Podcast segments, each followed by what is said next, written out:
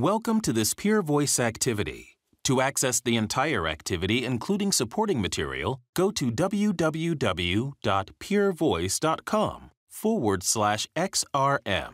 This activity is supported by an educational grant from Daiichi Sankyo Incorporated and AstraZeneca. Hello, this is Aditya Bardia, breast medical oncologist at Massachusetts General Hospital, Harvard Medical School, Boston. Welcome to this activity titled When HER2 is Low or Negative Emerging Evidence on Antibody Drug Conjugates for Patients with Hormone Receptor Positive and Triple Negative Breast Cancers. So today we'll look at the updated results presented at ESMO 2023. In this presentation, antibody drug conjugates for advanced ER positive or negative breast cancer, latest data, and putting the data in clinical context. So let's get going. So I'll start with the first abstract, which was the phase 3 Tropion Breast 01 trial. This was a trial looking at a TROP2 ADC datopotamab deruxtecan or DATO-DXd, given 6 milligram per kilogram IV every three weeks was an investigated choice of chemotherapy, eribulin, vinorelbine, gemcitabine, capecitabine, for patients with metastatic ER positive breast cancer who had received at least one prior line of chemotherapy and for whom further endocrine therapy was not suitable. Patients were randomized to receive DATO. DXd was his investigated choice of chemotherapy. The primary endpoint was progression-free survival as well as overall survival. So we saw the primary results at ESMO 2023. The study met its primary endpoint. There was improvement in progression-free survival with datopotamab deruxtecan as compared to standard chemotherapy with a hazard ratio of 0.63, so that 37% risk in reduction of death or disease progression with Dato-DXd as compared to standard chemotherapy. With investigator assessment, similar results were seen, similar hazard ratio, median PFS close to seven months with uh, Dato-DXd versus 4.5 months with standard chemotherapy. In terms of subgroups, all the subgroups derive benefit, including prior use of CDK4/6 inhibitor, prior lines of chemotherapy, uh, geographic region, prior use of anthracyclines, taxanes. All the subgroups derive benefit with Dato-DXd. In terms of response rate, again, the response rate was higher with Dato-DXd, 36% uh, versus 22% with uh, standard chemotherapy. And then finally, in terms of overall survival, a trend towards improvement in overall survival was seen with a hazard ratio of 0.84 and studies continuing to next planned analyses. In terms of uh, safety, the rate of grade 3 AEs were lower with Dato-DXd as compared to standard chemotherapy. Uh, and the rate of uh, dose reduction was also lower with Dato-DXd as compared to standard chemotherapy. In terms of specific AEs, the common AEs seen with Dato-DXd were dry eye and uh, stomatitis, while the common AEs seen with standard chemotherapy was myelosuppression, including neutropenia. The rate of drug-related ILD was low, uh, 3%, which was mainly grade 1, grade 2 with Dato-DXd. So how do these results fit into clinical practice? We have two drugs approved in this setting, trastuzumab deruxtecan and sacituzumab govitecan. And if datopotamab deruxtecan is approved, that'll be the third ADC in this setting. And I think it'll be a question of what do we start with and how do we sequence the different ADCs. It'll also boil down to the side effect profile. Dato-DXd uh, tends to cause uh, stomatitis, but very little myelosuppression or diarrhea. With SG or sacituzumab govitecan, it's the opposite, tends to cause much more diarrhea as well as uh, neutropenia. Trastuzumab deruxtecan tends to cause nausea and pneumonitis. So all of these factors would come into the decision making in terms of which ADC to start with and how to sequence the different ADCs. How about other abstracts? The other abstract we saw at uh, ESMO 2023 was updated results from Destiny Breast 04. As a reminder, this was a trial for patients with HER2 low metastatic breast cancer. So that's HER2 expression of IHC 1 plus 2 plus. Patients randomized to trastuzumab deruxtecan or chemotherapy of physician's choice primary endpoint of progression-free survival, secondary endpoint of overall survival. The primary endpoint of the trial was progression-free survival in patients with hormone receptor positive HER2 low breast cancer. So we saw updated results, uh, and we continue to see improvement in overall survival with uh, trastuzumab deruxtecan, similar hazard ratio to before 0.69 in all patients as well as patients with hormone receptor positive breast cancer. Um, for hormone receptor positive breast cancer, the updated analysis is pretty much identical to what was presented before 9.6 months median PFS uh, and um, median PFS of 4.2 months with standard chemotherapy, hazard ratio 0.37. So pretty much identical to what was presented before. In terms of uh, safety, common safety uh, AEs that are seen with uh, trastuzumab deruxtecan that need dose reduction or interruptions include nausea, uh, some myelosuppression, as well as pneumonitis. Overall, the incidence of serious uh, treatment uh, related AEs were similar between T-DXd and standard chemotherapy. In terms of AEs of special interest, pneumonitis uh, was an AE that was higher with uh, trastuzumab deruxtecan as compared to standard chemotherapy. Any grade AE of 12% um, versus about 0.6% with standard chemotherapy. So this is a serious AE that can be seen with trastuzumab deruxtecan that requires close monitoring and early intervention. The other AE that needs to be monitored is uh, monitoring of the cardiac function with ejection fraction. Uh, about 5% of patients had decrease in ejection fraction with trastuzumab deruxtecan. It's an anti-HER2 agent, uh, so that's a side effect that's expected. So how would I put this in clinical practice? It was good to see updated results uh, that confirm the benefit of trastuzumab deruxtecan. In general, physicians would prefer this agent over other ADCs and chemotherapy for patients with HER2 low ER positive metastatic breast cancer. So usually in the second line setting. And then after that, you can consider other ADCs. Now, are there other drugs in this uh, space groups? Well, first, brain mets. We saw updated results of uh, efficacy of T-DXd in patients with brain mets. And bottom line, it does have some intracranial activity, uh, response rate of 25% seen uh, in CNS versus 0% with standard chemotherapy. So it is an agent that could be considered in patients with brain metastases. And we saw PFS and OS results as well, which confirm the efficacy of T-DXd. And because patients with brain mets have worse prognosis overall, the PFS and overall survival was lower, which is to be expected. So how would this how would I put this in clinical practice? Essentially, if a patient has brain metastases, I would feel comfortable using T-DXd.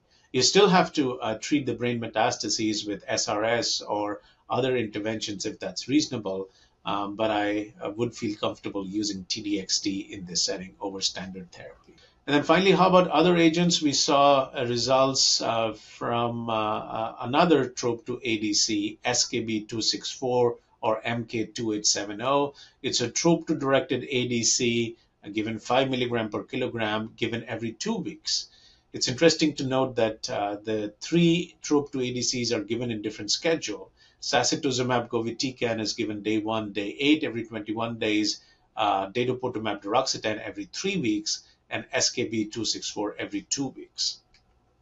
In terms of response rate, response rate of 36% uh, seen in patients with ER positive HER2 negative metastatic breast cancer. Um, so it does have activity in this setting, and it was regardless of the HER2 expression, which is what we would expect. If anything, slightly higher response rate in patients with HER2 low uh, metastatic breast cancer. In terms of AEs, AEs similar to sacituzumab govitecan with uh, myelosuppression, neutropenia being the most common side effect, including grade 3 neutropenia of 36%. So how would I put this in clinical practice? This is another agent uh, that has demonstrated activity in patients with uh, metastatic breast cancer, and there's further development of SKB264 in pivotal phase three trials. So it just increases the number of ADC options we have available for patients with metastatic breast cancer and uh, just highlights how these antibody drug conjugates are more active than chemotherapy. So thank you so much for uh, joining today. Uh, hope this was helpful uh, and uh, this summarizes the ESMO update from 2023. Hi there, I'm Sarah Hurvitz from the University of Washington Fred Hutchinson Cancer Center in Seattle, Washington, USA. Welcome to this presentation titled Triple Negative Breast Cancer What's New in TROP2 Directed Therapies, wherein we will review updated data presented at ESMO 2023. Triple negative breast cancer is associated typically with very poor outcomes. It has a high incidence in younger women, and although chemotherapy can induce objective responses, overall treatment of this disease has historically been very challenging, and this disease subtype is associated with very low rates of progression free survival and overall survival. Until recently, only a small proportion of patients with triple negative disease underwent treatment with targeted therapies, and there has been an unfavorable balance between efficacy and toxicity with the most commonly used therapies. There is a considerable impact on health related quality of life for patients being treated with this disease, and thus many consider this disease subtype to be an area of high unmet need. I'm going to talk about a few abstracts that were presented at ESMO that were related to the management of metastatic triple negative breast cancer.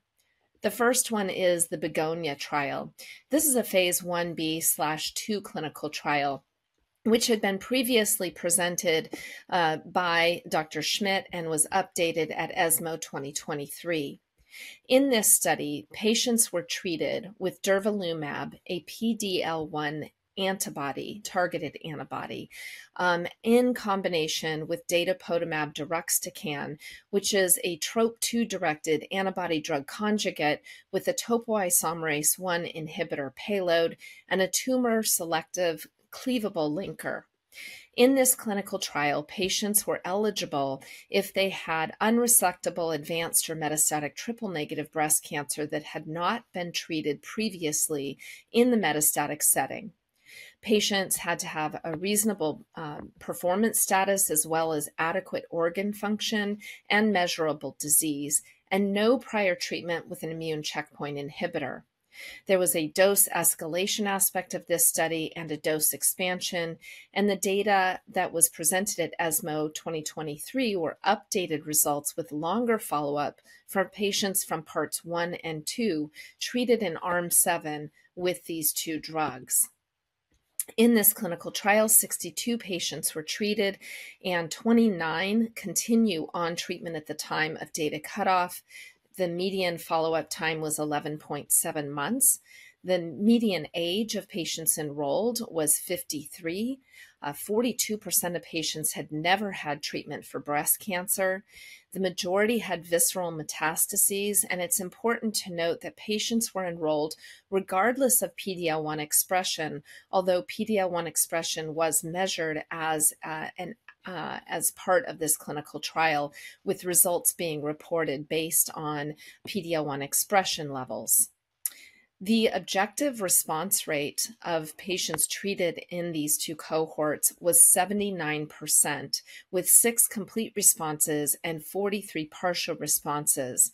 Interestingly, anti tumor responses were observed regardless of PD-L1 expression level, as assessed by two separate PD-L1 assays and scoring methods the SP263 PD-L1 TAP and the 22C3 PD-L1 CPS.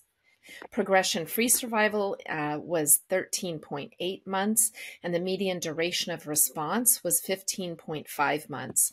These numbers are actually quite good, but keep in mind that this is not a heavily pretreated patient population, as these patients had not received a prior immune checkpoint inhibitor or therapy in the metastatic setting previously. Adverse events were experienced by all patients, grade 3 4 adverse events in 57% of patients, and treatment related adverse events that were grade 3 and 4 were seen in 44% of patients. Um, there were dose uh, reductions, uh, dose delays um, seen for both uh, Dato-DXd as well as uh, dose delay for durvalumab. And what you can see here are the most common adverse events, which tended to be gastrointestinal, gastrointestinal, and they tended to be low grade. There was stomatitis as well, which was the most common adverse event leading to Dato-DXd dose reduction. And there were uh, three patients, or 5% of patients on this study, who had adjudicated treatment-related ILD or pneumonitis. Um, these um, uh, tended to be um, low grade with two grade two events and one grade one event. So, based on these results, uh, and datopotamab DXD are a promising combination for patients with metastatic triple negative breast cancer. The study did show that the regimen was reasonably safe and was associated with quite high objective response rates and median progression free survival. What we don't know from this study is how this is going to translate in the future and how how much durvalumab is adding to Dato-DXd because this was not a randomized trial. I'm looking forward to seeing more data. At this point, neither of these agents are approved for triple negative metastatic breast cancer, so we'll have to wait and see more results in the future. Moving on to our next abstract that we'll be reviewing, we'll talk about the real world use patterns, effectiveness, and tolerability of sacituzumab govitecan in the second line and later treatment of metastatic triple negative breast cancer. This uh, study was led by Kevin Kalinsky at Emory University.